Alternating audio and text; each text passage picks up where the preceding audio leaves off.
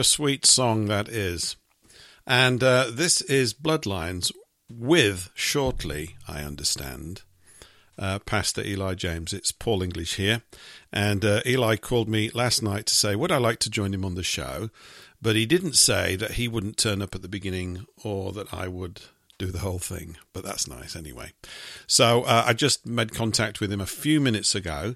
And uh, Eli's having one of his um, computer moments, um, which I'm sure many of you are quite familiar with. So it does happen. Um, but uh, he should be along shortly uh, once we've got things rolling along. I think there's a few documents lined up today to go through. Um, so he should be with us rather soon. I think he's just booting up another computer. So uh, it's all very boring, that sort of stuff, isn't it? But uh, but there we go. Uh, that's that's kind of what's happening right now. So as soon as he's uh, called me through and made a connection here, away we'll go with discussing a few things. In the meanwhile, I'm left with the rather thorny and sticky problem of knowing quite what to say to you because uh, I didn't know exactly what he had lined up today. I had a few thoughts um, with regards to um, some of the topics that we discussed before um, a few weeks ago. Uh, which were to do with words, of course, um, a topic never far away, I suppose, from everybody's mind, uh, with regards to the definitions of these words and it's something that I continue to give a bit of thought to, more than a bit, and no doubt you likewise, I guess. Um, so I suspect we will be looking at a few words today. Um, I also wanted, actually, no, the word want is not true, uh, but something that came up was um, looking at the idea of this very silly idea called the rapture. Um, I don't really want to go into it because it's the sort of thing that makes my flesh crawl and creep um, with unsound things. But uh, it had come up in a few uh, little bits of uh, research that I'd been doing. Um, and one thing had sort of bumped into another. I came across a document. I'll start off with this until Eli turns up. Uh, we might come back to this. On a website called the Intercontinental. Good grief. The Intercontinental Church of God. I thought it said Intercontinental Ballistic Missile at first, but it doesn't. Intercontinental Church of God and uh, this is an article titled Rapture What is the Origin of This False Doctrine? And uh, I'm not going to go through the whole thing because it's quite detailed, but it's very useful. Probably put the link up in the chat room once I get my hands free when Eli's here, so I'll, I'll put the link in shortly. Um, but there was a chain of events that led me to sort of looking at this, um, really with regards to mucking about with words and getting the getting the meaning wrong. And uh, this is an excellent little article about that, uh, where it reveals that one Emmanuel Lacunza, a Jesuit priest, built on the ideas of a gentleman called Ribera. And the interesting thing about it is, certainly in this article, I don't know whether this is necessarily true, but it's to do with the Reformation. I'll just read you this little bit. Um, it says, uh, It may come as a surprise to some that the rapture teaching was not taught by the early church jolly good show when it probably was still more of a church than it is today. Uh, and it was not taught by the reformers. It was not taught by anyone until about the year 1830. So we're talking about 200 years ago that this nonsense began. At the time of the Reformation, the early Protestants widely held and were convinced that the Pope was the supreme individual embodiment and personification of the spirit of Antichrist. Well, they're not far wrong there. And the Roman Church, the harlot system of Revelation 17. This understanding was responsible for bringing millions of believers out of the Roman Catholic religious system, and it therefore became expedient for certain Romish theologians to turn their attention, or to turn the attention of the people, away from the papacy. And this they endeavoured to do by inventing a counter interpretation to that held by the Protestants. This new scheme of prophetic interpretation became known as futurism. Rather than viewing the drama of the book of Revelation spiritually and historically, they would consign it all to a brief period of time at the end of the age. It was a Jesuit priest named Ribera. Hello, Jesuits. Any alarm bells going off? I think so. Uh, aren't they often referred to as the Jewish wing of the Catholic Church? Probably. It was a Jesuit priest named Ribera who, in the days of the Reformation, first taught that all the events in the book of Revelation were to take place literally during the three and a half year reign of the Antichrist, way down at the end of the age. Oh, and Eli's here. So let me see if I can bring him in. Let's see if he makes a sound. He didn't last time. Hello. No, you're still not making a sound here. So I don't know why you're not making a sound. Let me call you back. Very strange. So sorry about this. I have no idea why. I think Eli's got two computers. And there we go.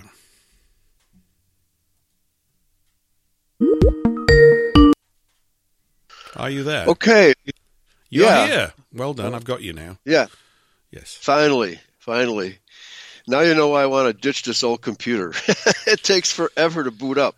Everybody's Okay. listening, and they're all loving that your computer's broken. I'd, uh, Yeah, right. so I just filled them in, and thanks for thanks for dropping me in it right at the beginning. I don't mind really.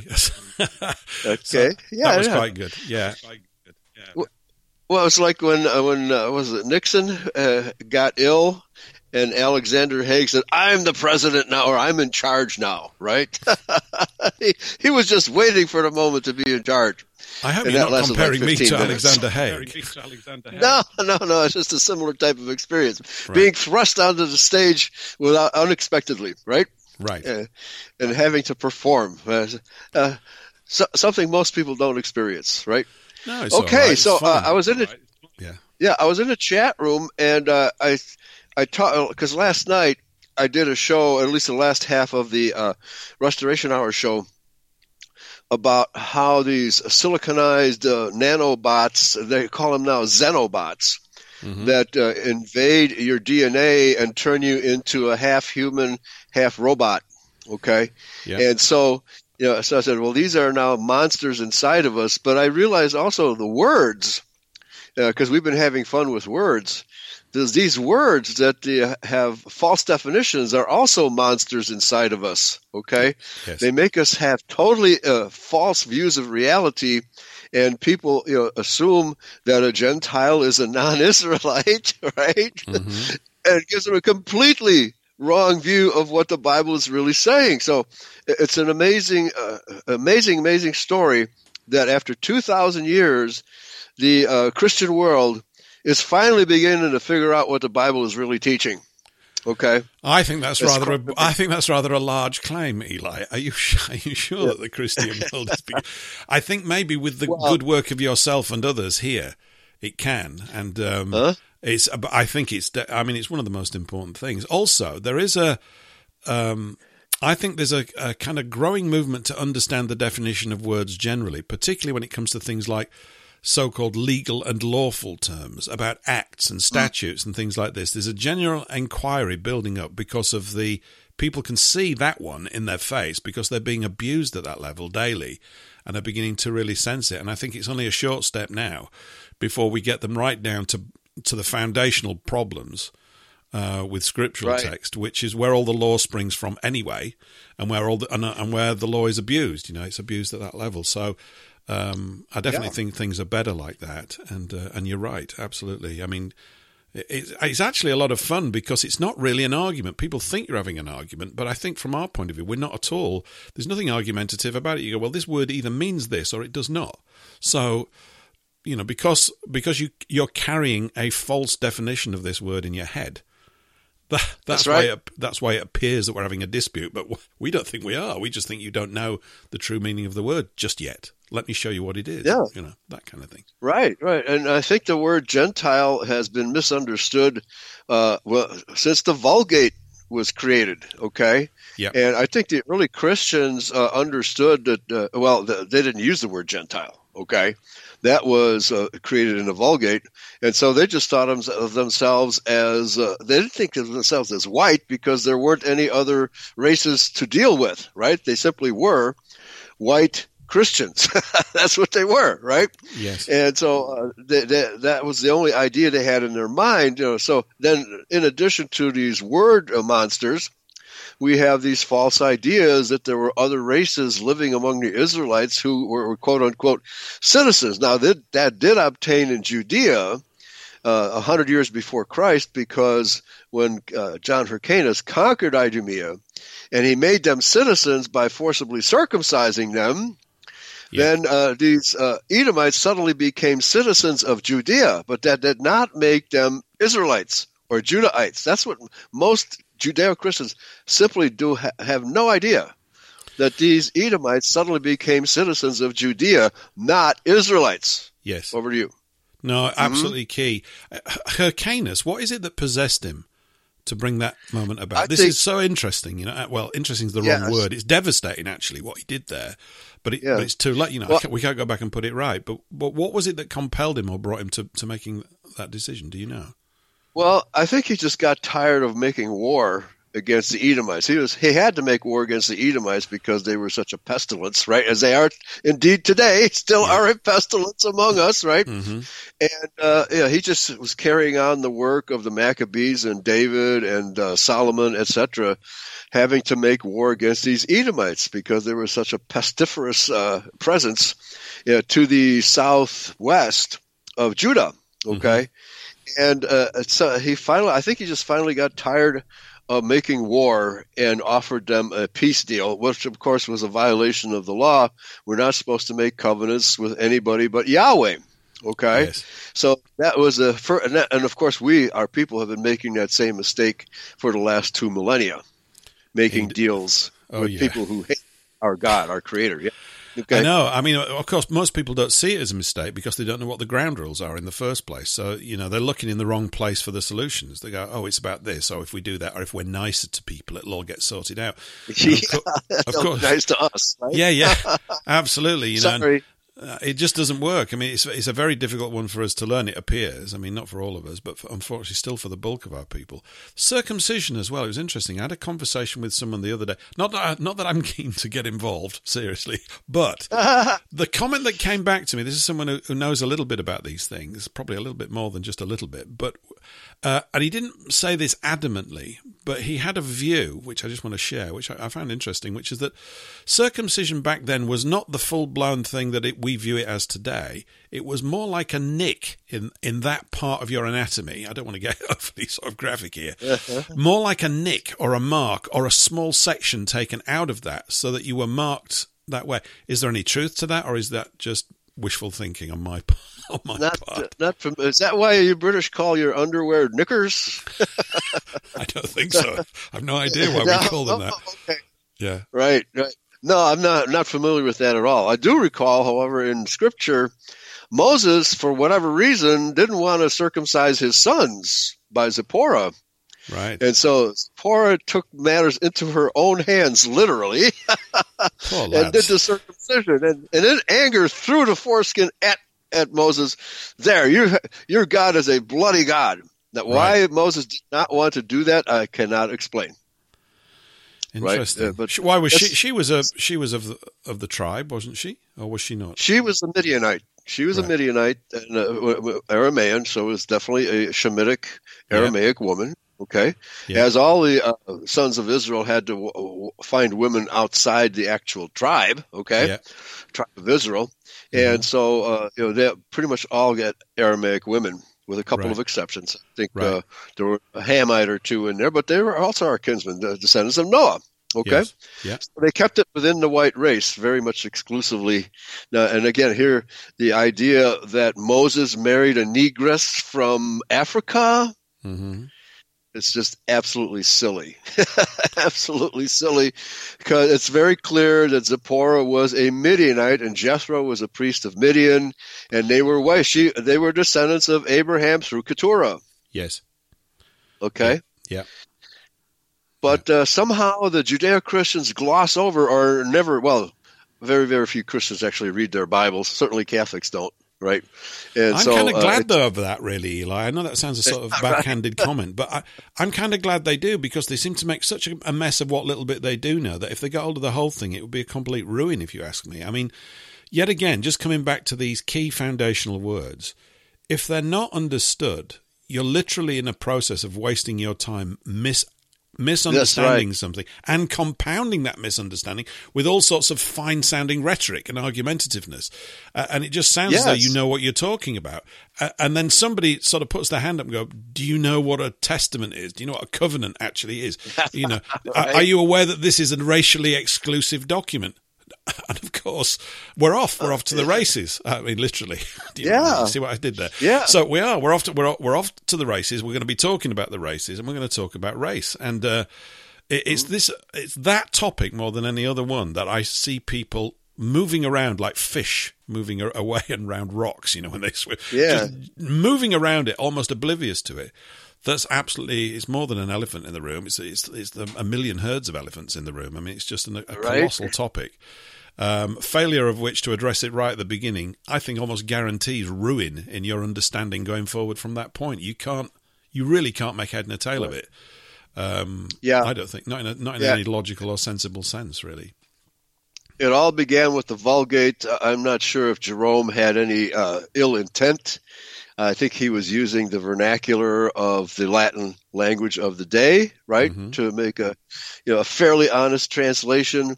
But then what the world has done with the word Gentile since then is just an abomination. You know, it's a total abomination. And of course, we know that the Jews do their utmost to make sure that none of this is ever clarified, right? Yes, we need to have some clarified scripture. That's what we need to have. And by the way, uh, uh, you had a brilliant idea about uh, translating yeah. the uh, what is it, a Jerusalem Bible. Well, it, it And, could be uh, the Jerusalem one, or it could be the King James or whatever. It's. I mean, it's not. Mm-hmm. It's not a profoundly unique or genius idea. It's just simply. It's, per, it's born out of personal frustration, to be quite honest. I I've probably now got. It's very funny this. Um, I've got about six or seven different Bibles in the house. they keep building Okay. up. Maybe I'm just a lightweight. Maybe you've got hundreds. I don't know. Right. But why do I get them? Uh, because, um, I mean, the latest one I got was on your recommendation, the Jerusalem. And I have been reading that, and it is extremely lucid and clear. I mean, it's wonderful, actually. It's a Very, wonderful Bible. It, it races along. You- You're reading it, and, and yet it hasn't lost the weight or the authority of the word. It doesn't feel like that to me. There's something incredibly serious about it in the way it's done, but it's so clear. The the language is really clear. And um, I, I've been, you know, on a joyride recently because I've been reading Jeremiah, Jeremiah, and uh, not, as I said to you yesterday, not really to be read No, last thing at night before you go to bed. lugubrious book. Oh my Jeremiah. giddy aunt! Yeah, It's I'd never read it before. I've heard you talk about it. I thought, oh, we'll have a nibble at this one. I don't go through it chronologically. I go, oh, let's have a look at this. So I started reading it. I can't put it down eh, because it's so awful. It's just terrifying, Yeah, really. And I thought, oh boy, oh boy, God, God, Yahweh was immensely furious with the Israelites. There's no other way to describe us, it. right? Immensely, yes. Oh, wow. And he Yeah. constantly tells us, if you don't do what I tell you to do, I will punish you, Yes. right? And that's still happening today, folks. It's It is, and is it not the case, Eli, that really the Edomite is the enforcing agent of that punishment? In other words, I Well, mean, they're yeah. allowed to live, aren't they? Uh, you know, if all this power exists, they're allowed. There's a dynamic at play down here, where we are the inheritors of of a great contract, but we're also the inheritors of all the errors that our forefathers have made in regards to that contract. That's still taking place. Here we are as a group growing, getting conscious of that, and therefore being able to choose our way back to the path in the light of knowing the truth. And yet, we, I Yes. see that, of course, most of our people continue to be harried by the Edomite, Canaanite clans, as it were, which they will be, whilst they remain in this state of ignoring the law, which is an active condition of not paying any attention to it, which, you know, I did for a great part of my life too. There were other things going on in it which were uh, very important to me, apparently, at the time. They obviously were. I wouldn't have done them otherwise, but, but I can look back on it now and say, oh, there you go, Paul. There's 25 years away. You were completely distracted away from the truth, and it's and now, from this perspective, that's a true statement. But you couldn't have told me that at the time, and I think uh, you know that's one way I view it. I mean, I could be wrong. I don't want to sort of uh, appoint any more sort of strange interpretations if it doesn't exist. But I've I've often thought that that they are they they are they live in such a way that every time we begin to drift away from the law, their power Right. over us incrementally or concomitantly increases. It's a it's a direct relation. It's as if Yahweh says, "I'm not going to do it all the time." So I've I've got this Yeah. I've got this agent down there that I hate anyway, and I'm just going to make use of it. And every time you step away from the terms of the contract, they're going to step it up. I'm going. I mean, it seems to work like that, or am I laying it on a bit thick? I mean, if you've got any thoughts on that, No, no. Ac- actually, you just explained how our immune system is supposed to work. Okay. yes, yes, So, yeah, so uh, essentially, we're supposed to eat real food, right? Mhm. Yeah. And uh, in the old days, uh, before Noah's flood, that's what our ancestors did. They ate real food, right? Yes. They had clean air, clean water, etc. They didn't eat potato chips or the, the various non well, the, uh, let me just say non-edible versions of potato chips uh, that come out. You know, compressed mash, Yes. compressed potato mash, Yeah. right, fried and with all kinds of supplemental ingredients that uh, uh, eventually poison us, right? Yeah. So all of this, uh, the, the the parallel is striking that as you continue to consume uh, fake food, hmm poison, and all kinds of well, well, let's say fermented yeast products in overabundance, right? Well, you compromise your immune system, and therefore, what you get your holiday blues, you get your so-called flu. Okay. hmm Well, what's happened? And then as you weaken your immune system even more, then the parasites move in. It's it's literally getting clear that we are responsible for our own condition. It's a very difficult Yes. one, of course, because you're born into this mess, and it takes you so long to even be heard when when you're young. So you can't be bothered. You go off and live in young world, Right? and you're not going to be, you know, because you don't know anything much really. And then you find out that most of what you've been taught when you were young wasn't worth acquiring anyway. In fact, it's it's a problem because most of it's rubbish. So you have to get then get rid of that. And by the time we get to this stage, there's very few of us left. It's a bit like salmon swimming upstream. You know, we know what we're supposed to do, but most of us get bumped off along the way. You just can't make it through. It's like a numbers game.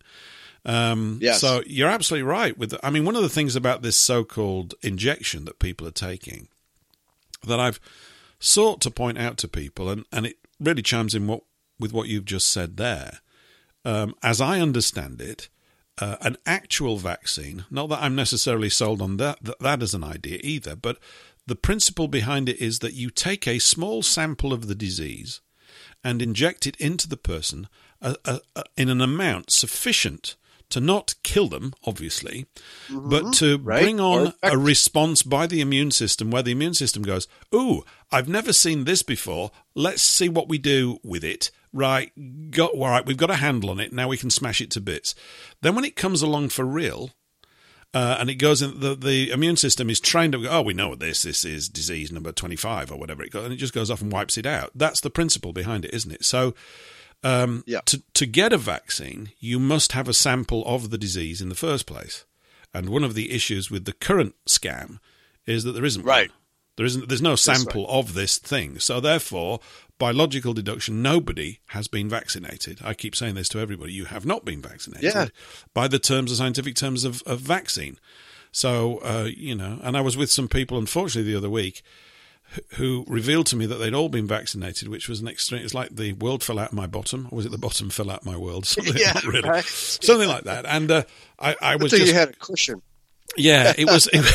It, that's right. It wasn't a particularly nice moment, really. I, I felt rather let down in all sorts of ways and strange. But Right, they had no idea. I asked them. They had no idea what they'd allowed to be injected into their body. I said, "Do you know what's gone in?" They went, "Oh no." It was like complete indifference. And I thought, I I'm really not able to conduct myself in this conversation. It's just such a basic uh, thing that you would do. Um, it's a bit like eating too many potato chips. You go, how many potato chips are you eating? Oh, I don't know. You know, five pounds a day. You think this might explain why you weigh 420 pounds? Does it? It's like so, Right. so, yeah, people can't see cause and effect. Well, that has know- nothing to do with it. no, it's got nothing to do with it. I'm just I'm just fat, and you know, and the universe doesn't like me, and and you've got to all look love me because that'll make it better. Well, maybe if you stop eating potato chips, that that's what's going to make it better. But Right, um, right. yeah, yeah. So Yeah. Yeah, you're right. You're right with the dynamic. It's just a thought. I've I've had a thought. You know, here we are harried, as it were. Once you observe it, you see that there is obviously this enmity between the seeds. There is this enmity, and uh, it it never goes away. Uh, it might be held in abeyance. There might be periods of history in certain regions where it's relatively calm, but at some point, yet again, a bit like a disease, it's going to rise up and kick off again. And of course, uh, it's kicking off big time right now um, with everything, and, and people looking for answers to this. So, I mean, we do have the answers, or at least Scripture has the answers, and we can be the mouthpiece for that if we get these words right. Seems to me. Right. Yeah, absolutely. So the definitions of words, and so the, the reason I made this comparison and calling these word monsters is because they cause illness, a psychological and sometimes even physical illness, because the the consequences of having false beliefs and acting on false beliefs constantly is going to make you sick, both yes. psychologically and physically. It will. It, okay, it absolutely does. Yes. I mean, it's, what it's done is it's modified people's behaviour. Their behaviour right. is is in the light of living in lies and not being able to detect them early on and and sort of cut them out of the system. People accommodate their behaviour, and it's a great strength and a great weakness. This ability to get used to things. It's a flexibility, but we're getting used continually to bad things we're not really getting used. It's the wrong terminology, but people are accepting these yeah. bad things. They're allowing them to linger around in their culture and to do these things, and it subdues everybody. I mean, I've been looking at photographs, you know, people from the eight, late 1800s, when you see them walking on the promenade, say, down by the sea, both in Europe and in America, these old photographs, they're wonderful things to look at. And of course, everybody's really rather immaculately turned out, aren't they? They're all in suits and they've got hats, yeah. moustaches are clipped properly, and people are behaving in a very structured right. way. I mean, you could argue, say, oh, well, they were all brainwashed to be. Well, yeah, okay, you could argue that way if you want. But right. when I look at it, I, I see people who've got their act together, you know. I could they're happy. more vulgar term. Yeah, right? because they're organised. Yeah. They're in charge of whatever little resources we, we perceive or are told that they did have. They're in charge of this stuff, yeah. and so there's a strength about them. You can see it. I mean, there's an actual right. a strength of will, a strength of clarity of mind. I'm not saying they were all geniuses, but in terms of fulfilling their prime duties, most people were doing most of that most of the time, and I don't think we can say that that's taking place much these days. It seems not. Yes. Yeah. Well, mm-hmm. somebody did a video about, you know, because, uh, hey, listen, the uh, mRNA vaccine is instructions. Mm-hmm. It's a siliconized, uh, a, a, siliconized replacement of natural uh, DNA instructions. Yes. That's what it is. Okay. It's a, those are words. they're little, literally biological words, and now they have a synthetic biology. They want to change our DNA with these word monsters. Mm-hmm. Yes, they do. Okay. Yep. I mean, so so what happened uh, just before Noah's flood was that was simple race mixing, you know, uh, sexual uh, penetration of Adamic women by the fallen ones, okay, yep. to produce giants and whatnot, okay, mm-hmm. and that's been going on ever since. Really, it has that has never stopped because the parasites are always among us, encouraging yep. us to violate Yahweh's laws, right? Mm-hmm. And so, but now the sophistication of the changing our DNA. I mean, uh, Paul, how much worse can it get before the second coming? How I much worse know. can it really get? I don't know. I don't know. I, I yeah. you know, this is the problem when you when you're exposed to a bad idea. Of course, you're at the first exposure, you're sort of repulsed or you know by it, understandably, and then you start yes. to strategize to survive it. And this is part of the problem. It's understandable that we do this, but we kind of strategize to survive these issues, as opposed to finding out how we cauterize and completely destroy them. We've lost touch with that. I mean, right. Oh, it's. I mean, I think it's there, latent, but but to get to that point again, it's almost as if you've got to be clear about all these topics that you touch on regularly. You've got to be un- clearly understanding them because then you, you have a drive and a grounding in what you're doing that's based in total truth and you know that you're acting with righteousness in the best sense of that word. And I, and I think that that's kind of lost. You know, when people are spiritually drifting or don't even know that there is such a consideration as, you know, your eternal soul, and most people never even think those words, right? They just think right? what's on TV tonight. I mean, that's the sort of sentences that are running yeah. through people's heads. Then, then they're not even in the game. Rapture. yeah. right. what a horrible word, rapture. I that was mentioning that just before you came on. I was just going through that little article, but it's. I, don't, I mean, I only did it because I had it on the screen, and of course, it's not. I shudder even thinking about addressing it, to be quite honest.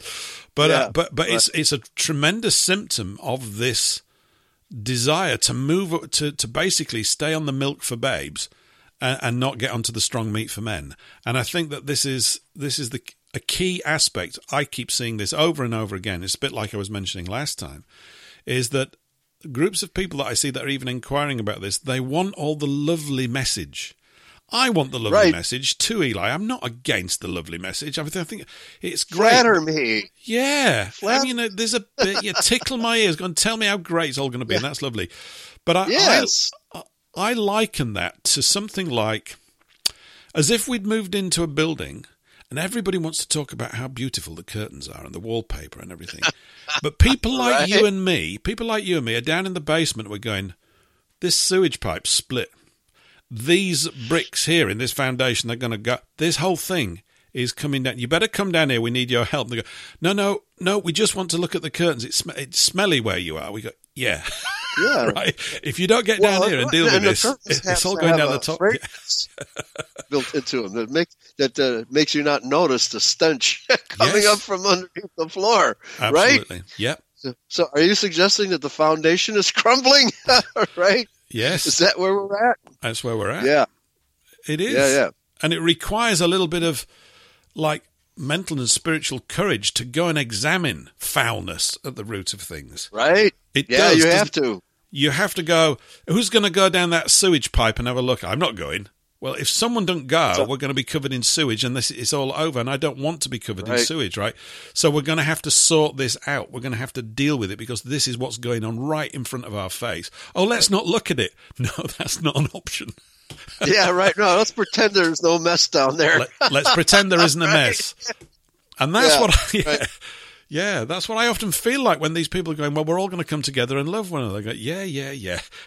However, Yeah, if we're going to do that covered in sewage, I'm, don't count me in. I'm not interested. You know, I don't want to know about it. So it's very interesting. I've been watching videos of people, you know, talking about the insanity of COVID and uh, you know how people uh, willingly line up to get jabbed and you know abandon all common sense, you know, for this uh, fa- fake uh, fake bug, fake bug, right? But uh, our people have been doing this for eons. You Yeah. know, uh, uh, here. Uh, you, you spoke of Jeremiah, Jeremiah 5, verses 30 through 31, where he says, An appalling and horrible thing has happened in the land. The prophets prophesy falsely, and Yes. the priests rule at their discretion. My people love to have it so. Yes. But what will ye do when the end comes? Well, I think we're there, folks. I think we are. I think we're there. I can't see and any other way we of. much? Yeah. Yeah. Have we learned anything in the past 1500 years? It's because we, as a people, well, not, and this, this applies not just to Israelites and white people, but to everybody. They love their illusions. Yes. They love their illusions. And don't tell people that their illusions are false. don't tell them that, okay? Yeah. You'll be very unpopular if you do that. That what that's what Jeremiah was doing. He was very unpopular, wasn't he? That's right. He was very unpopular. and yet he got a whole book It's named all- after him, uh, and Yeah. uh, and what he had to do. So he's probably you know, but the yeah, I mean the issue that he faces obviously is in a very intense form, with the most Mm, yeah. horrific punishment rolling down the road toward them as he's trying to sort of alert them. Not dissimilar Yes. to today. Ours is a much more subtle thing in that it's not taking place in the stereotypical massed armies coming in boats or across the land to wipe us out. You know, people would obviously, I suppose, be able to react to that a little bit better, but probably not too much better. They, they'd probably just run around and go to the pub or something. I have no idea what they would do, but uh, it, the the principle of it is is no different. And and yet again, we're faced with trying to get this message across. And I still think, I still think there are ways to do it. I, I could be completely mistaken in that, but I think it's worth using the time for that. I can't see much better use for the time that we have than seeking ways to get these points across to people, to get them to see it. And it does require, I think, uh, we haven't got too much time, so really hammer blows are completely acceptable now. Yes. You've got to get Yes. people clear that you know Yeshua is a by the terms of today, Yeshua is a racist. Why? Mhm. Because he because he loves his his race, and therefore, by definition, automatically, just by existing, as do we, your existence means you are automatically discriminating against the other races because you can't help it because you're an Anglo-Saxon or what. Just as Africans discriminate because they're African, it's not a bad thing. That's the perception, isn't it? Oh, this is terrible. You're discriminating against other people. Yeah, that's called natural. That's called being completely normal and Right. mentally well adjusted. And Yeah, Yeah. but if they try to intrude into our space, and this includes our DNA, Mm-hmm. then they are, uh, you know, then they are violating our space. you know, because the, these contracts, uh, it's an exclusive covenant, a contract between Yahweh and us, and no one else is included. And so, sorry, that's just the way Yahweh, the Creator, wants it. Yeah. And don't blame me. Take Go- it up with the Father, right? take it up with the father. Absolutely, that's what I say. You know, they go, "Oh, you can't be like this." I'm going, what, "You think I'm? I'm not making this up." That's what these Right. documents say, right? Now, if you want to pick and choose with the documents, that's your choice. I'm not going to do that. I don't think that's wise. Uh, There's a lot of evidence to suggest that people do that all the time, and it ends in ruin every single time because it can end in nothing else but. I mean, it's almost as if, you know, another scene. It's as if we're at the reading of a will. Here we are, you know, the Israelites are in the room, all at the reading of a will, and some other people come in the back of the room and they ask where their name is on on the on the beneficiaries of the will. And they say, "Well, we can't find it. Oh, it must be there somewhere. Let's let's get into this." And we're going, "What?" And they're trying to put their name as one of the beneficiaries on the will. No, your name's not on it. Oh, it could be. Look, that that could be my name. Yeah. No, no, it's not. it's not your name. You know. I, Yeah. Yeah. Well, Paul covers this. You know, when uh, when the uh, testator dies, hmm That's Right? it. He does. Yes, And the- that's right. yeah, yeah, and the will is being read. hmm Who is who is present at the reading of the will? The whole world, or just Israel? That's right. You see, right? scenes like that are, are, I think, wonderful for communicating these ideas. That if they if you communicate them as an illustrative scene, which that just did, you know, I just had a picture of you and me sitting in an office, a nice stuffy Victorian office, Right? I do, I do, and, And there's there's yeah, there's smoke hanging in the air, and some dry, crusty functionary administrator is behind the thing, you know, you know, some solicitor or whatever, and it's just because yeah, this is just for the family of the Israelite family. This is Mister Israelite, Mrs. Israelite. Yeah, I got off that. And then these other people trying to muscle in. Okay. "Oh, wait, we must be beneficiaries on this will. What? Right. Well, okay. Speaking of word monsters, you used the term solicitor. yes. Is a solicitor a lawyer, or is a solicitor somebody who wants to sell you something? well, uh, uh, well, don't you have solicitors in America?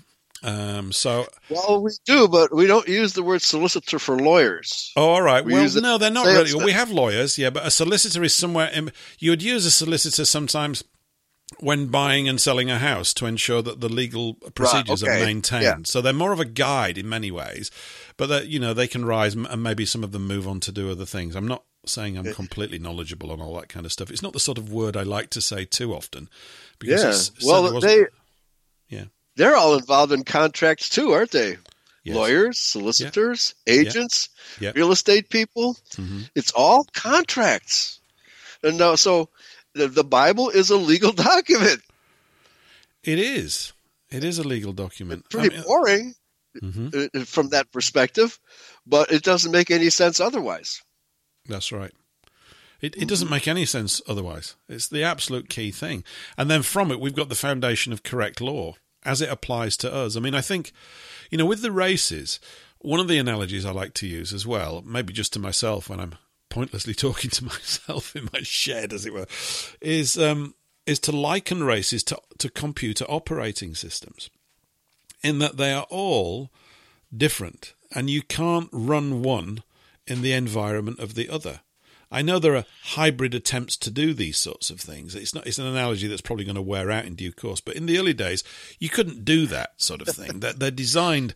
They might fulfil similar end goals and end functions, but they have a subtle different language. And this is this thing about when people try to address all people. In my view, it cannot be done. It's never been done. They just believe they have. It's just a sort of lie. If you've got different people in a group, you cannot speak at the rhythm or the feeling or the touch of these people outside of your own race. They're a different operating right. system, and that it's and it's not so much that you even respect that. That that's sort of like some kind of supine position. It's simply that you observe it to be so. You know, an oak is not an elm. There's, they may be all trees, but Right. the, the oak knows it's an oak, and the elm knows it's an elm, and it's it, you know they're not mucking about, and, and it's and it's Mm-hmm. they don't sit around crying about it or talking about the rights of the elm in regard to the oak and so on and so forth. It's complete nonsense, total waste of time, uh, unless of course you're in the globalization business, in which case you want people wrapped up in these meaningless, circuitous discussions that produce nothing, which of course, unfortunately, is what we've been doing for hundreds of Well, years. I'm yeah. afraid.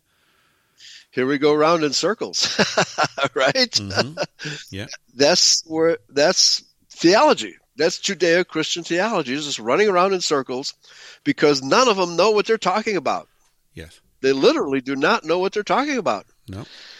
And uh, but uh, but the father said, and and Yahshua predicted that in the end times there would be a, a bunch of people who would uh, be able to clarify all this, uh, be, realize who they are, right, Mhm. and begin to clarify all this stuff. And there's no no other candidate besides Christian identity, because the rest of the uh, Judeo-Christian world is just in a uh, mind uh, fog, Yes. a mind fog. Yeah. Right. That's what they're in, They're and it's getting worse. Yes, it will do. That's getting worse, good. it's good that it gets worse. Um, Right. It is. It's it is. It's absolutely good. It's got to get so bad that they actually begin to seek out the truth. You know, Right. they've got to seek Yeah. it out if they want any The chance. So thing.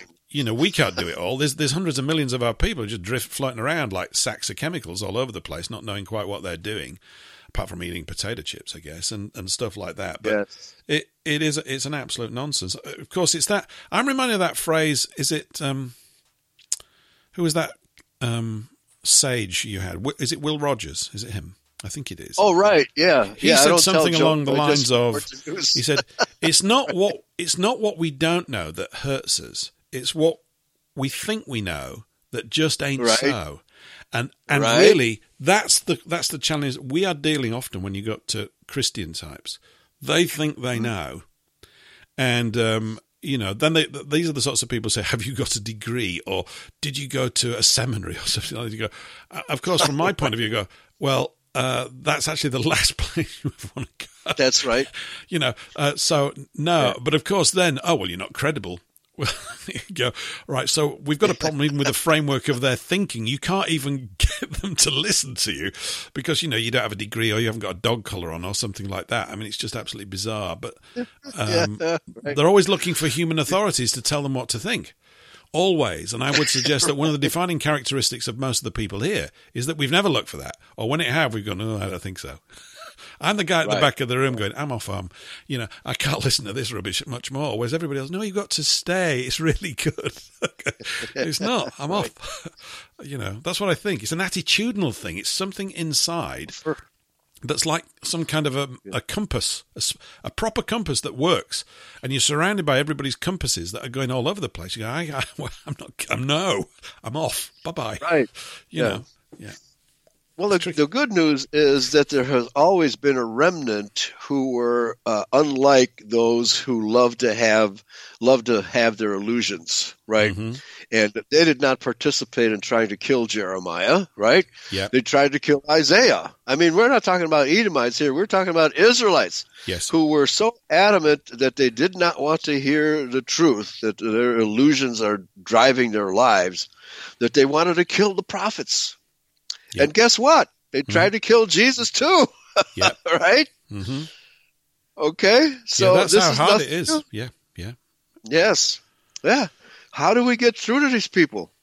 And you know, there's you can't beat it into them because that will cause them to get angry with you, right? Yeah. And uh, so St. John said, uh, love one another. The only possible solution is uh, what's a friendly persuasion Mhm. with as much love as you can possibly muster up toward the unbelievers. And that's what the Judeo Christians are.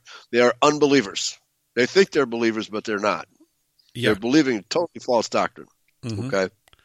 They Yeah. are. They are. And I think, you know, this clarity around the words, um, I think to some degree causes one to no longer be a believer, but simply to know. It's a different condition. Yeah, there you, go. say, yeah. Do you believe in that? I go, No, it's not a belief. I, I know it's true. Yeah. I don't believe Right. it. I don't go around going, mm, my belief's waning. It's got nothing to do with it. It's like an engineering issue. I know that that's a piston. Right. Yeah, it is. No, let's discuss it. Let's not. I'm not wasting my time with you. I know what's what. Right. That's that. Okay. Got it. Let's move on to other things. Right. So, Yeah. and it's because No, these, it's a- yeah. It's a principle we act upon.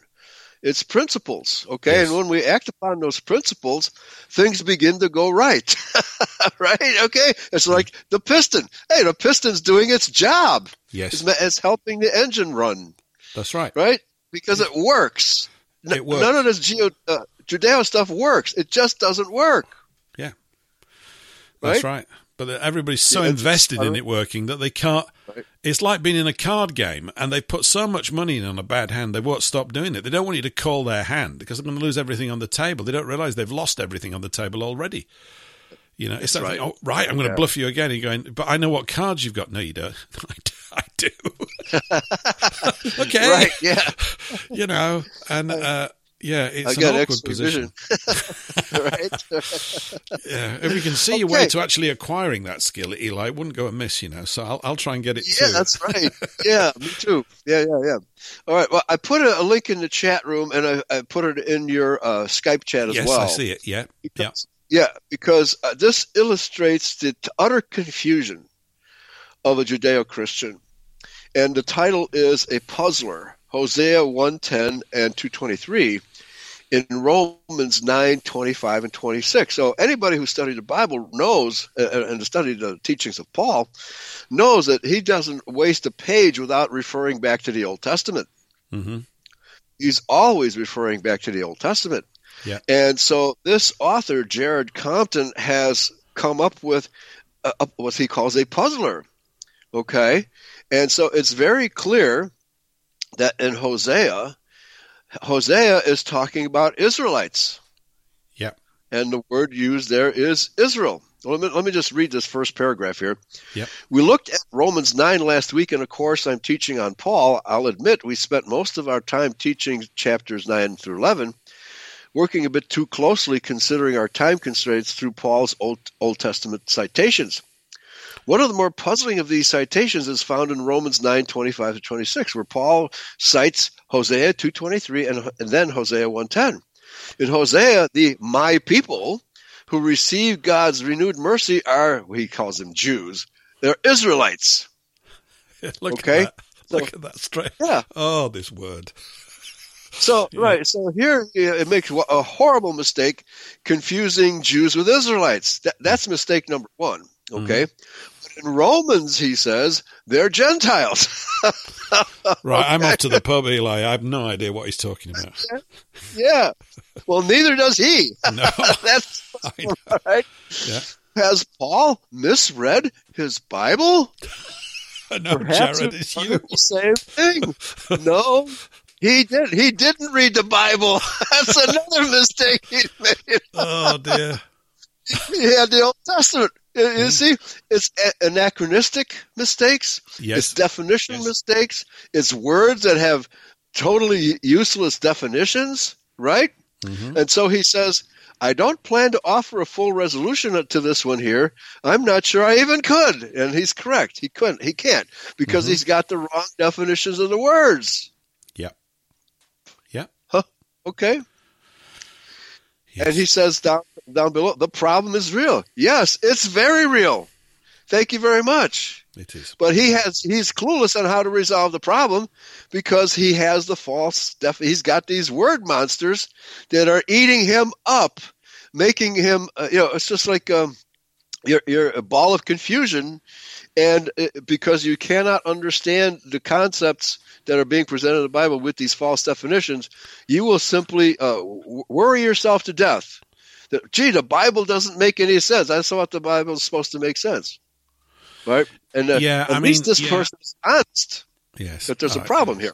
mm, There is. Okay, There is a major Yeah. problem. There is a. Yeah. I mean, I, Yeah. I was I mean, thinking, you know, with regards to Gentile, it's almost like the phrase that we would use in English, those people, right? Those people. You know, you use it in, and, and you go, well, who are you referring to? Of course, it can only be done in the context of the of the words you've said before it, or what you're about to say after it. Those people over there that I'm pointing at right now that have got large heads, those ones, right? I didn't mean all of those people over there. I only meant that, and it's this precise definition of who you're addressing uh, and who it's determining to mean throughout the text that causes all the, these general words intentionally or maybe not intentionally, but they just cause so much confusion. And you mentioned the idea of a, you know, when we are talking just a few minutes ago, of a, I said that I'm frustrated by the Bibles that I have, um, less so right. with the Jerusalem one. And I love the King James. I'm aware of its errors, but I love the language in it. At times, it's just breathtakingly poetic and wonderful, and it, it conjures up, it, it oh, yeah. shifts you. There's something f- fabulous about it in many ways. But um, these words being in it, Jew and Gentile specifically, and there are a few others, I do think need to be removed and replaced. Mm-hmm. Yeah, absolutely. Maybe I'm phrasing it wrong, but but just as a as a stab, they're taken out, and and in each instance they're replaced with the precise group that it's referring to in context uh, and that this needs to be spelled out crystal clear. You know, I've, I've mentioned that they use the word Jews when they mean Judahites, or do they mean all Judeans? Every, you know, in some cases it does mean non-Judahite people that lived in Judea, but we've got to get clear about this because the conflating yeah, of the Judean, two. Yes, no one, no mm-hmm. one can work it out. I'm not even having a go at this guy. No wonder he can't work it out. Right. Who can? You know, well, right. here, here can. You know, here it's yeah. been worked out. So it's key. Yeah. Well, yeah, and then uh, you know I, I, took the pains of checking my Webster's dictionary that's a foot thick, right, mm-hmm. and opened it up to the word Gentile, and uh, it has a, like five, six definitions, none of which agree with each other, right, including one which states that uh, a Gentile is a word that Christians use to refer to non-Christians. Okay, so which definition are you using? Brother Paul, at the moment, uh, right? yeah, right. Just, how can you possibly have an intelligent conversation or even a clear thought in your mind when you have all of these conflicting definitions of a single word? You can't. Yeah, it's impossible. Yeah. We could say that for the last few hundred years, no one has had an intelligent, very few people have had intelligent discussions about Scripture because they, these key foundational words of the identification of groups and individuals have been consistently misunderstood, even from day to day. You know, they might read yes. it a few years later, they read it again and think it means a different group because it's just not, it's intentionally muddying the waters. Uh, and of yes. course, what's the result? The result is that basically the Christians of today, who I define as uh, a people, a race of people whose forefathers were known as Israelites, the, the mm-hmm. Christians do not know that they're Christians by blood. They don't know it. Right and they can't well know said. it. How can they know it if if they think that these words are ascribing them, including everybody? It's not possible. Yes, and I'm kind of just really happy to sit with this problem until it goes away because it's like I don't want to get into all the minutiae of the rest of the scripture. It's not minutiae; actually, it's all very important stuff. Oh, but, yes, yes. but if if these foundational things are not understood, how am I going to understand it? I'm not. I'm going to come up with another version of Christianity. That's what they do. Right. There's over a thousand of them. or something. Yeah. All these yeah. denominations. Well, and none of them know what a Gentile and Jew really means in these things, it seems. They, they don't few. have no idea. Yeah. They have no idea. They think they know, but they don't, right? Mm. So, uh, and this, uh, and that's when we, when we have a conversation with a Judeo, and uh, we know what the meanings of the words actually are, then I think uh, it's our job to, you know, well, now wait a minute. Uh, the words you just used are not biblical words. They are modern terms that have been substituted for the original words in the Hebrew and the Greek. You know, yes. so uh, if if we can have a discussion on what the original words are and mean, then, or as Voltaire said, if you would speak to me, define your terms. Okay. Yeah. If you would speak to me, define your terms, and so we have to be very uh, articulate uh, very precise in uh, how we speak to these people so they understand us. They're going to call us anti Semites anyway. so, so, you might as well don't want to kill us like they tried to kill Jeremiah, right? but at least we have a, a point of understanding if they can uh, understand our terms, right? Yes. And get them to think.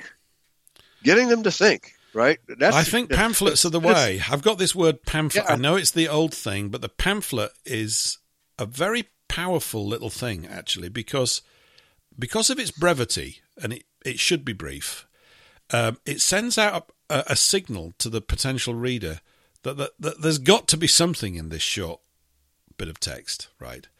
Um, yeah. and that, and I can read it in ten or fifteen minutes or however long it takes. I'll do that. Right. Uh, I I have yes. books on my shelves that are eighteen hundred pages long, and I've read them. Okay, and things like this. Mm-hmm. But I observe, um, and I'll probably read a few more yet before. I, but I observe that most people don't and won't ever yes. do that. They're not right. going to do it. No. Um, it doesn't matter how much I tell them. I could tell them the whole secrets right. of the universe are in there, and and if you read it, you'll you'll be just you'll be a life's going to be amazing for you. They still won't read. Not yeah. going to do it. If you understand terms, yeah, yeah, you'll be amazed at what it really says. But this article is such a beautiful example of how confused the average Judeo Christian is. Let me just read a couple more sentences here.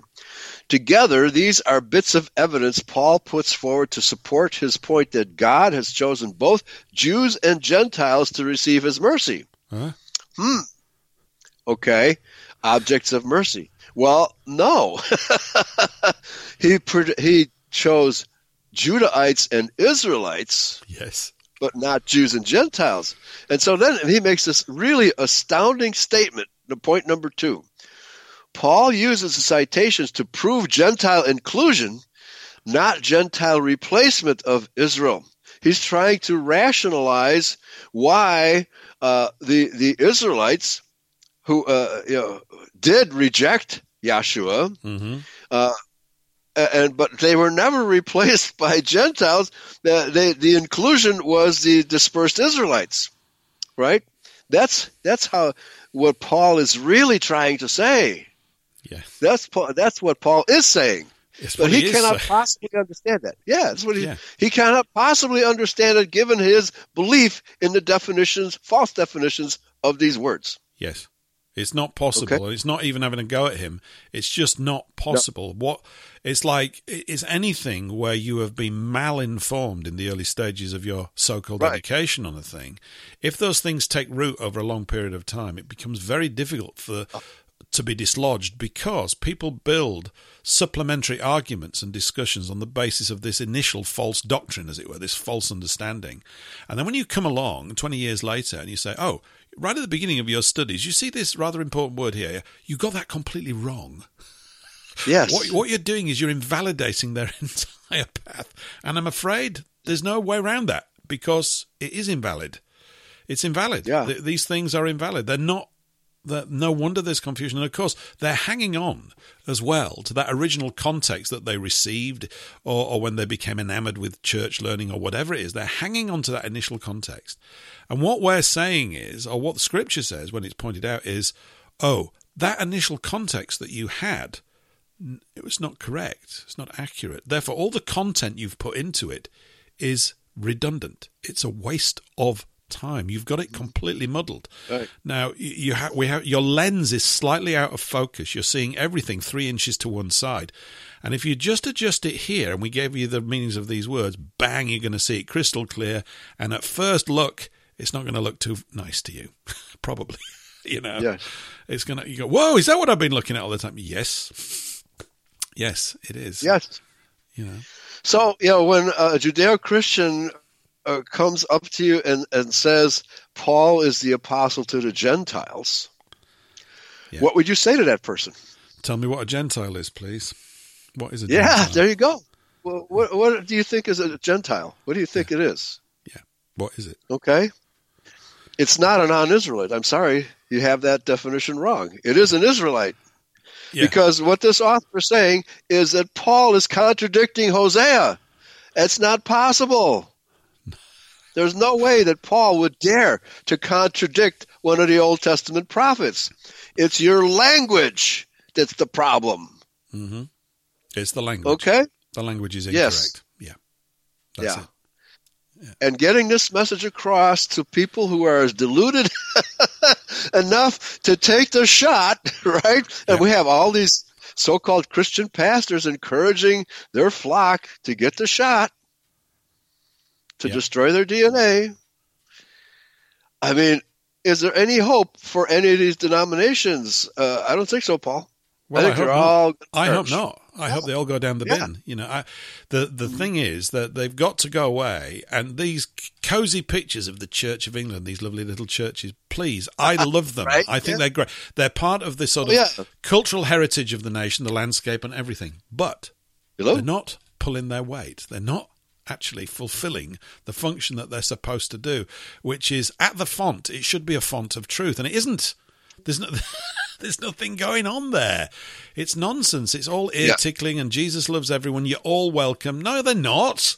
Have you read the instruction manual? Hello, bang, bang, bang. They're not. Right? They've got to go and do their own stuff. And of course, it's insulting. I view it. It's insulting to the other races. Is it? I mean, I, there was something on last night about Charles Dickens, right? It was great. It was really good. I'm I'm a Okay. fan. Uh, his his life's not perfect by any means. I mean, the latter stages are pretty bad. Frankly, his behaviour was not good. Uh, his output, of course, is ridiculous by today's standards. Absolutely astonishing, really. Uh, Yeah, his little right. writing desk and he's scribbling away in the manuscripts in his own handwriting. And of course, they had the terrifying prospect back then that there was only one manuscript which he'd written with a quill pen, and it, off it would go to the printers. And if anybody lost it, Right. go, good grief, Going forever. Anyway, but yeah, Yeah. there were there were talk- anyway. A film has been, recently been made of David Copperfield, in which the lead character is played by a Muslim gentleman, Oh, and then many seriously, and many other characters are played by Africans. Okay, and Wow. this this was a, so I watched this, and I, as I'm looking at it, of course, these things are ridiculous to me and silly, but I don't get angry. I simply view it as the.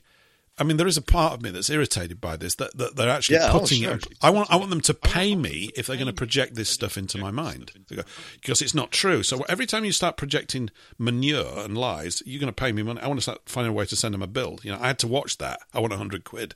You know, um, Yeah. and you stop putting it on. But the thing is, I when you look at it, it's insulting to everybody that's involved in that because it's not true. It's making a representation that is literally that never occurred, that was never intended by the writer, that couldn't have been intended by the writer, that's not in the manuscript or anything. It's totally fudged to apparently suit the the tastes and styles of today, so we are told. And is this not the case with the wor- the way that churches have operated? They continue tailoring their message to the conditions of the day. Wrong. right. Yeah, Don't that's, do that. that's what they do. That's what they do. That's what they do. Yep. Yeah. And it apparently it works, you know. Uh, but interesting, uh, going back to 9 11, when uh, they tried to reconstruct that statue of the uh, Marines raising the flag on Iwo Jima, Yes. okay? Yes. And they were all uh, white Adamic gentlemen, right? And, and obviously in their fatigues raising that flag. And so after 9 11, they tried to introduce a couple of black guys and re- recreate that statue with a couple of black guys.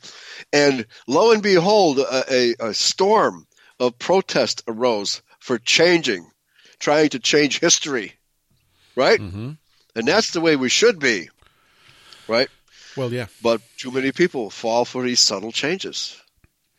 Well, also, I mean, we have a situation where you have aliens now in supposed positions of power in our nations making decisions about how we are supposed to live. I mean, uh, I understand, is it in Richmond or somewhere they're going to melt down this statue of General Robert E. Lee? Is that correct?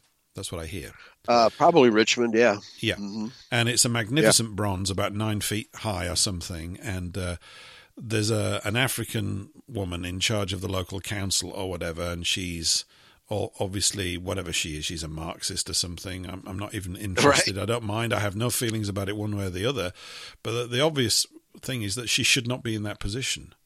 And therefore, just like we have a gentleman over here called Sadiq Khan who thinks he's an Englishman and goes around calling himself the Mayor of London, and lots of my own people agree with that. That's the problem.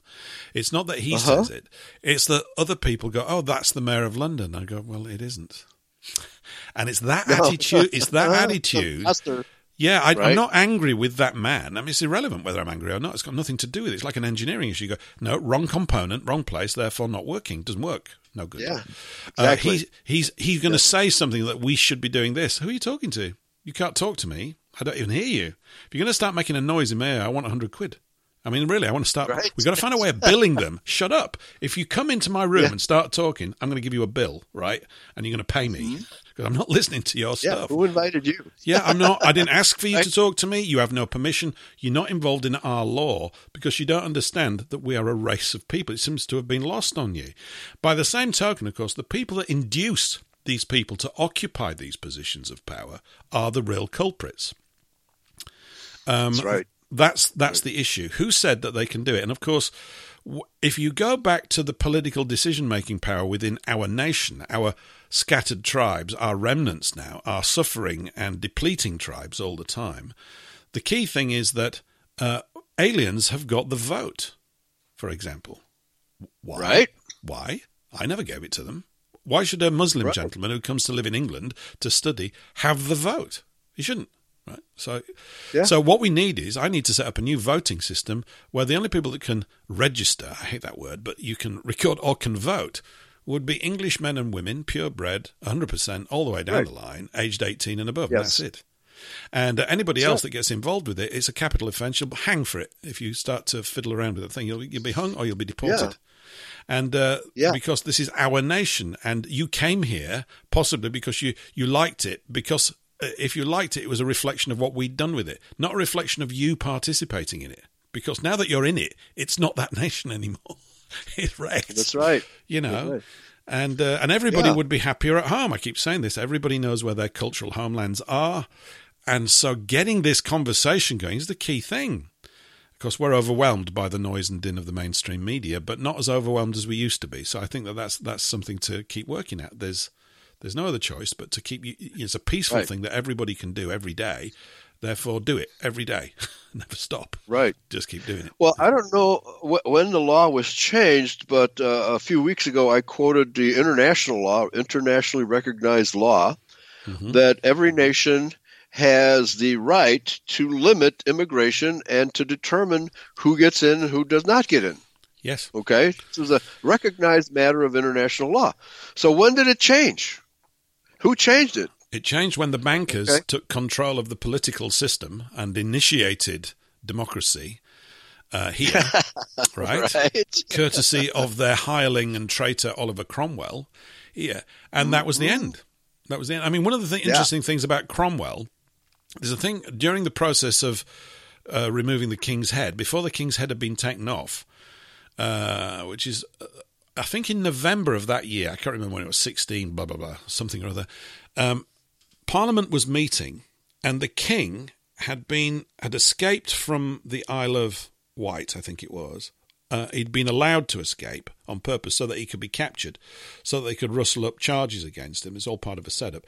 But whilst he was incarcerated, uh, discussions went on, and he made concessions to the to Parliament, and uh, these concessions uh, were liked by the par- by the people in Parliament. They said these concessions are more than acceptable. This is fine. We're okay with this. This is good. This was not good for Cromwell. Very, very bad. Right. very bad because he was waiting a large sum of money. Uh, uh hello.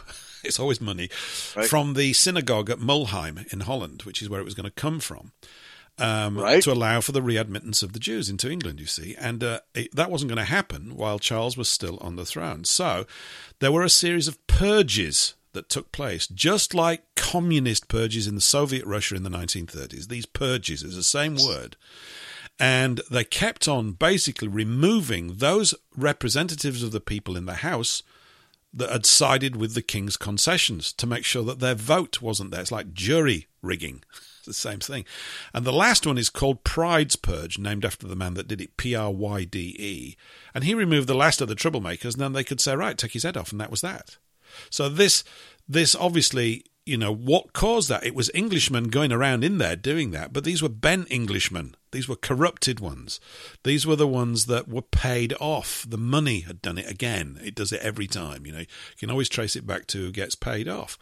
And so, courtesy of that, we now have, from that point forward, 1660 odd, 1666, of course, is the fire of London. Not, uh, not an accident either. on that year Yeah. of that of that I'm absolutely sure no accident in that and uh, you've got the opening of the removal of our line of law coming through the monarch I accept that not all the monarchs have been good. We accept that every time a decision's been made to do something for the people, the elite get together instantly, even from our own people, and start to work to undermine those concessions that are going to uh, create a more level playing field. I know you can't create a perfectly level one, but you get my drift. Right. And, and I, I, Yeah. I was I heard something the other day with regards to Magna Carta, which has really sparked my interest in, in studying common law more thoroughly, or at least more simply, is what I'm after. I want simple stuff. I don't want vast tomes telling me about common law. But this was an interesting, a really interesting point which I was unaware of. When Magna Carta was formed in 1215, uh, for the next 70 years, that's, I guess, through to about, what, 1985 or something like that, uh, before Edward I, Longshanks, uh, pushed the Jews out of England in 1291. During that period, attempts were made immediately uh, to undermine some of the key aspects of Magna Carta. Now, the key aspect of it is trial by jury. This is it's absolutely Right. key. In fact, it's the ultimate power of true democracy. It's not voting.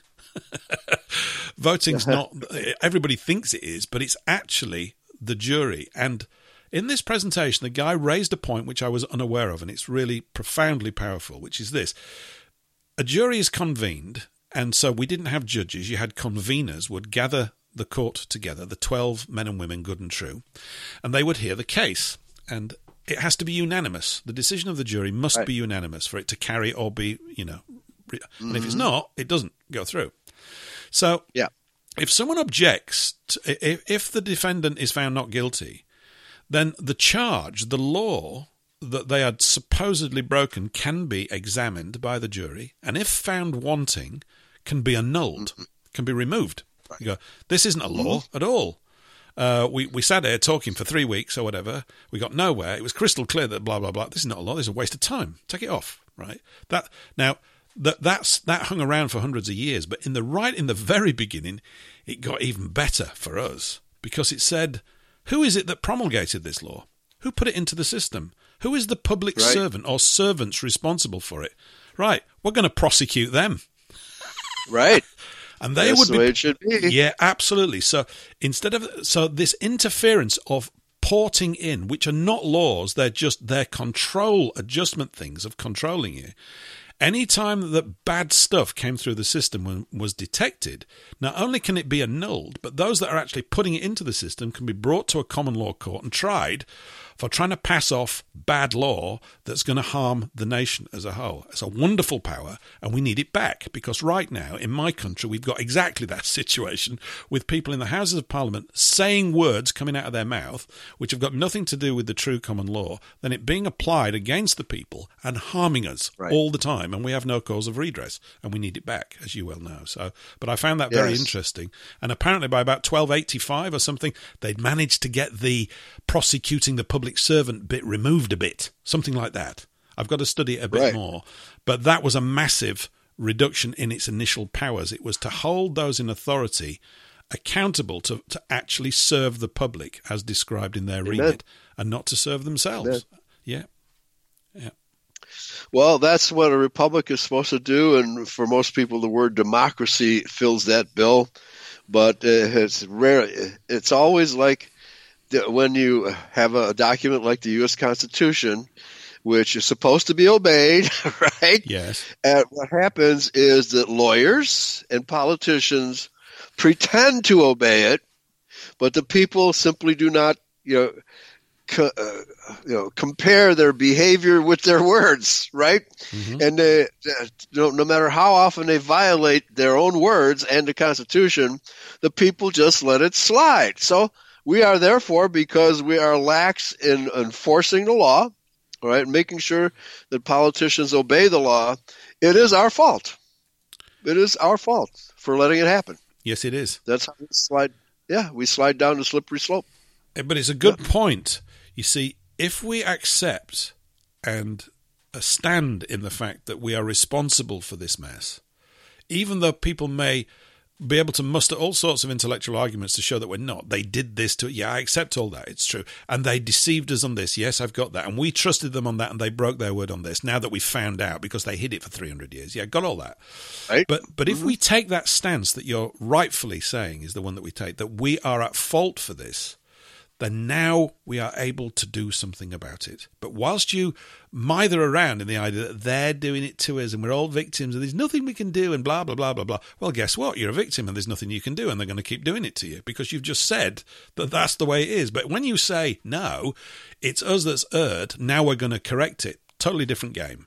And and what I would say about most of the bad news and the drama stories I'm receiving about the COVID stuff, which I stopped really gleaning almost after about three or four weeks of it starting back in the spring of 2020, is that they're actually doing the work of the other side, in the sense that people's time and energy and focus is being absorbed in the drama of it all. Right Right. all of these things that we can't prove anyway. I can't go off. I haven't got the resources to go and have a chat with Dr. Fauci and give him a knuckle sandwich when he really irritates me, which wouldn't take very long.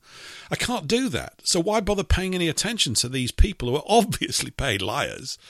When in Yeah, fact, what we right. need to be doing is what you've just indicated that we take responsibility for these errors and start to put them right. You know, the whole thing with the COVID stuff, it's a massive smokescreen for the adjustment of the banking system. I'm sticking with that. That's what I said Mm-hmm. right at the beginning, and it's going on right now. We've got central bank over here talking about introducing central bank digital cryptocurrency. This is Right. unbelievable. This is hell on a stick. Right.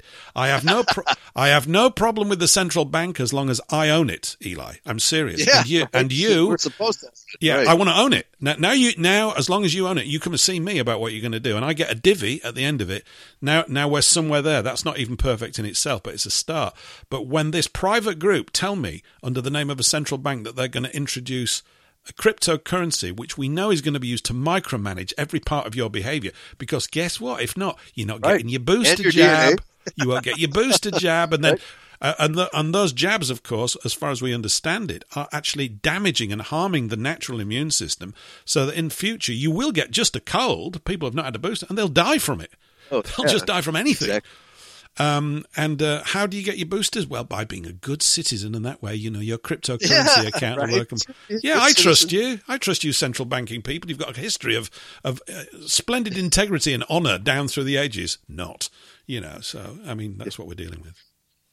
Yeah. So uh, again, back to our original point, we're living in a, on a ball of confusion, and the confusion is not getting any better. But the good news is that there are there is a remnant of us who see through the smokescreen and see through all the lies. In fact, uh, Trump actually, the one good thing he did was his use of the term fake news, which alerted a lot of people, even some liberals, maybe some Christians, I'm not sure, but uh, to, the, to the fact that the news is fake. You can't trust mass media. And that is a major step in the right direction for our society to Yes. understand that the news media cannot be believed. Yeah, it's a major step. Yeah. It's a major now, step. yeah. We well, have there was a march in convince them- London yesterday, Eli. I didn't go on it, but there was a Oh, march yeah? in London yesterday. Uh, over half a million people were there. There's a new news outfit called GB News, which has been set up over here recently. I think its ratings are appalling and everything, um, which is supposed to be like the voice of the people. But it showed you their report. They'd stuck their reporter in a side street where nobody was walking about saying that no one had turned up. Yet I got all this other footage, half a million people walking up down the street. I mean, it's Right. just non-stop. So none of them, basically, citizen reporting is the only type of reporting that's right. It's the only one. And, and what's occurring, of course, is these connections between us. This sort of decentralized network of news. I mean, you have to plow through an awful lot of frogs, you know, before you kiss a prince with this stuff. But you get the idea. There's a, there's an awful lot of chaff before you get to the wheat, but it is in there. Um, whereas there's no wheat at all in in the mainstream media. It's just all bilge, and uh, the I think the comical thing as well, and it is comical for those of us that can see it, is that those people in the mainstream media still believe that they have the command of your mind and that they're on the high ground of truth, Right. whereas in fact they're a Yeah, comedy act. over. They're a joke. It's It's unbelievably sad. Yeah, yeah. Yeah, it's over. Uh, COVID is the last gasp for mass media. Uh, the, the, it's a point. Uh, you, you reach a point where nobody listens anymore. They they don't realize that nobody's listening to them anymore. Yeah. Maybe the, the little old ladies who uh, on, on retirement, and then the, all the people confined to nursing homes because that's all they have is the television set, right? Mhm. Uh, but that's it.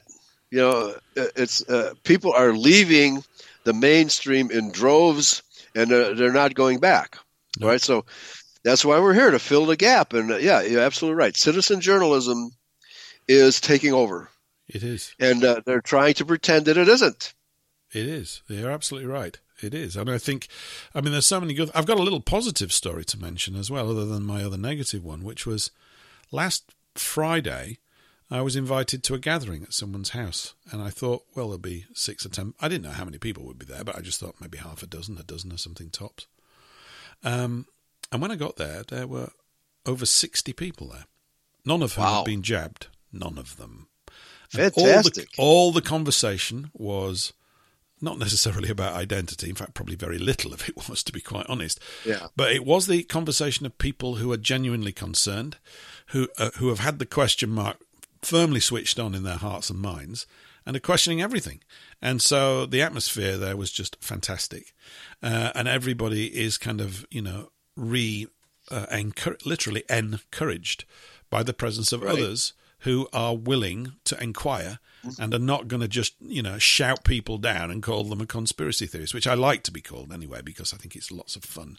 But but uh, people that are new to these things don't like it. You know, it kind of puts them off a bit because they're not yet they, they're in the fact gathering stage. But it's wonderful, and it was tremendously it was encouraging, very much so. I just thought, wow, you Yeah. know, and this is happening all over. Half a million people yesterday, and that means there's an awful lot more. There's loads more. That's just half a million that turned up. That's just indicative. That's like a small percentage of the entire amount. Another interesting piece of news here in the UK is that the actual f- for for the last three or four weeks now on the news they've been peddling the idea that there are five million people who are yet to get a jab at all in the UK. Well, that's rubbish. I've and all the time it's come and said no, that figure's wrong. It's much bigger. Well, it turns out from the government's own statistics that it's twenty three and a half million have not had anything at all, nothing. Right. Right? Fantastic. This is Fantastic. absolutely fantastic. Yeah, not one thing. And uh, of course, there's no reason to have any of these things because they don't work. Um, and they're just, you know, all you need is a bit of vitamin D. And uh, I just saw someone, I was just out walking my wife, by the way, about before the show Okay. started along the seafront here. It was very cold, foggy, nice, quite gloomy, but I quite like that. Um, and we bumped into someone who just said a few kind words to my wife because she's not well and, and stuff like that. Yeah. And we were just talking about the bad weather, and I said, "Oh yeah, um, yeah, we we all had colds a few months ago, which we did." And uh, she said, "Oh, I hate colds." I said, "No, they're fantastic." She said, Yeah, they're cleansing They're your brilliant. cleansing your body. Right. Get one, get one now. I said, Have you had one? She said. she started process. laughing. She said, "They're not good for you." I said, "Of course they're good for you." I said, "Whilst you've got a cold going on, your immune system's getting a workout that you can deal with, so that's good. Don't ever take a flu jab, waste of time, because your body will become dependent on them, and your immune system will get weak. And the other thing is Yep. that whilst you've got the flu going on, something really nasty can't get in." You've already got a disease going on. He goes, Oh, I'm not in that body. It's already got a cold going on inside it. And it keeps it out. Yeah. Why do you think we get colds? I said, it all works great. Just let it run. You know, so she, she got Yeah. slightly hysterical and started laughing when I was telling her this. But it's true. Right. You know? Yeah, you just got to get these points Absolutely. across. Yeah. Yeah, well, and, of course, uh, what they call flu, flu always was just a very generic word that had, they really have no idea what causes the flu. Okay.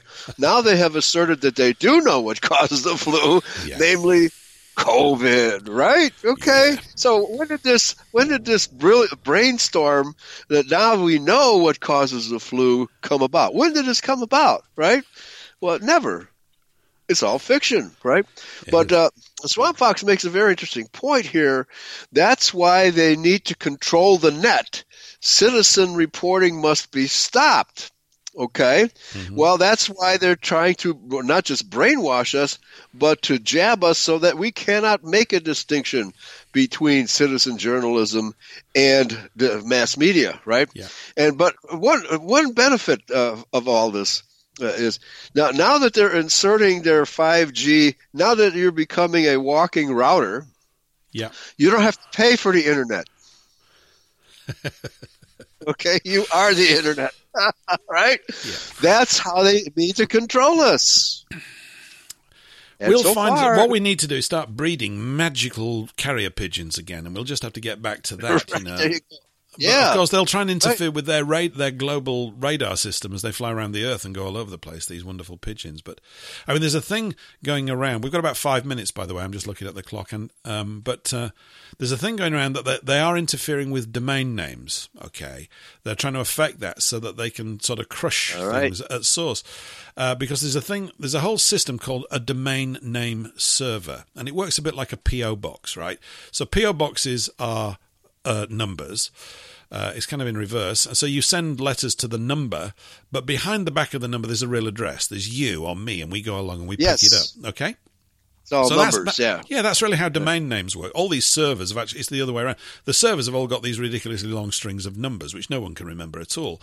But you can remember, sure. you know, eurofolkradio.com. I, I should hope you can. Yeah, and therefore, I hope so. yeah, and then, and then that goes to a, goes to a number. Your mind fog hasn't gotten too bad yet. Right? No, I'm I'm still on the ball here. So and um, Good. Uh, so they're going to interfere with that. Well, I can assure you that they won't be successful with that because there are That's things right. called ghost domain name systems, right? Uh-huh. and all that's going to happen, right, is that these other like latent systems in the network will come up and you'll you'll stick a little sort of plug-in onto your browser and every time you go to one of these wacky new domain names that, that their system doesn't recognize this will and it'll it'll load the page up for you right nice so, oh there's loads of like stuff it. yeah it is yeah yeah it, but still yeah. i think these things are just buying us time we have to get back to communicating yeah. these words to our people so that they stand in the law again and assist us to yeah. stand in it more fully as well. That's what the payoff is. You know, the payoff here. Yeah. What, what what's in the contract? The contract is that we will become once more a people to Yahweh and he will become a God to us. That's it. That's what this is about, isn't it? And uh, and and yeah. then we can find out how the world's supposed to be managed. Not everybody's yeah. wacky, what? wonderful ideas. You know, let's get the yeah. basics sorted out. Then we can see what we have to do. We can't see what it is at the moment. It's such a mess. Yeah, yeah. Okay, one more word that we can squeeze in here uh, influenza. Nimble Horse says, influenced by the heavenly bodies. Is that what it actually means? In other words, we have no idea what it means, what a flu means, right? Yeah. All right. That's okay. Yeah, Again, influ- you look yeah. up the root meanings of these words, you have an education. Yeah. Yes. You're absolutely right. Yeah, but spoiler says we'll set up a pamphlet net. I like it. Uh, honestly, pamphlets are so they're really fantastic. They are. I mean, there's uh, mm-hmm. and of mm-hmm. course printing has kind of gone out of fashion, but they would they would work, and people still like physical books. I do when I get them and read right. them. It's a Me better too. experience in many ways. But but this technology has been amazing for unearthing books that I didn't even know exist. Then you can buy them or you can download them as a PDF. But it's that it, has been phenomenal, really. There's no you can't even describe the impact that it's made. Yeah, and I think they realise it's kind of got out of hand with us. There are actually, ooh, there's actually it's not just five people and a dog that are reading these strange old books. It's millions. Yeah, that's right, and many right. people are stepping yeah. up the ladder quicker and quicker every day. It's very exciting. It really is. So. Yeah. So we can say, with all honesty, that the flu is caused by watching too much television media you influence. Might, you might as well. Right? Yeah, everything. you yeah. might as well. Yeah. All right. Yeah, Nimble Horse writes okay. here the Bolsheviks were great pamphleteers. It worked for them. It absolutely did. And where, yeah. you know, during the Civil War, uh, when that kicked off, there were 32,000 pamphlets published in London. Think about that. This is the mid 1600s. 32,000. Yeah. That's what got people agitated. They read, and then there was Rent-A-Mob right. that was designed. We got, um, by the way, we got about 40 seconds, Eli, so I'll leave the last word to you. Right. Really enjoyed it today. It's been okay, brilliant. well, uh, stay tuned. I think uh, wordsmithing and uh, word monsters are the most important uh, thing to keep stay aware of. And uh, whenever you uh, talk with somebody about the Bible, find out what they mean by the terms they use. Okay, that that way that way you can have an honest discussion with them. So thank you, Paul, and thank you all for listening. Praise Yahweh, pass the ammunition. See you all next time. Thank oh, you, and stay tuned, Brother Aber, Age of Laodicea. Take care. Yep. Bye for now, everyone. Bye bye. Thanks, Eli. Brilliant. Yeah, thank you, Joe. Thank you, Paul.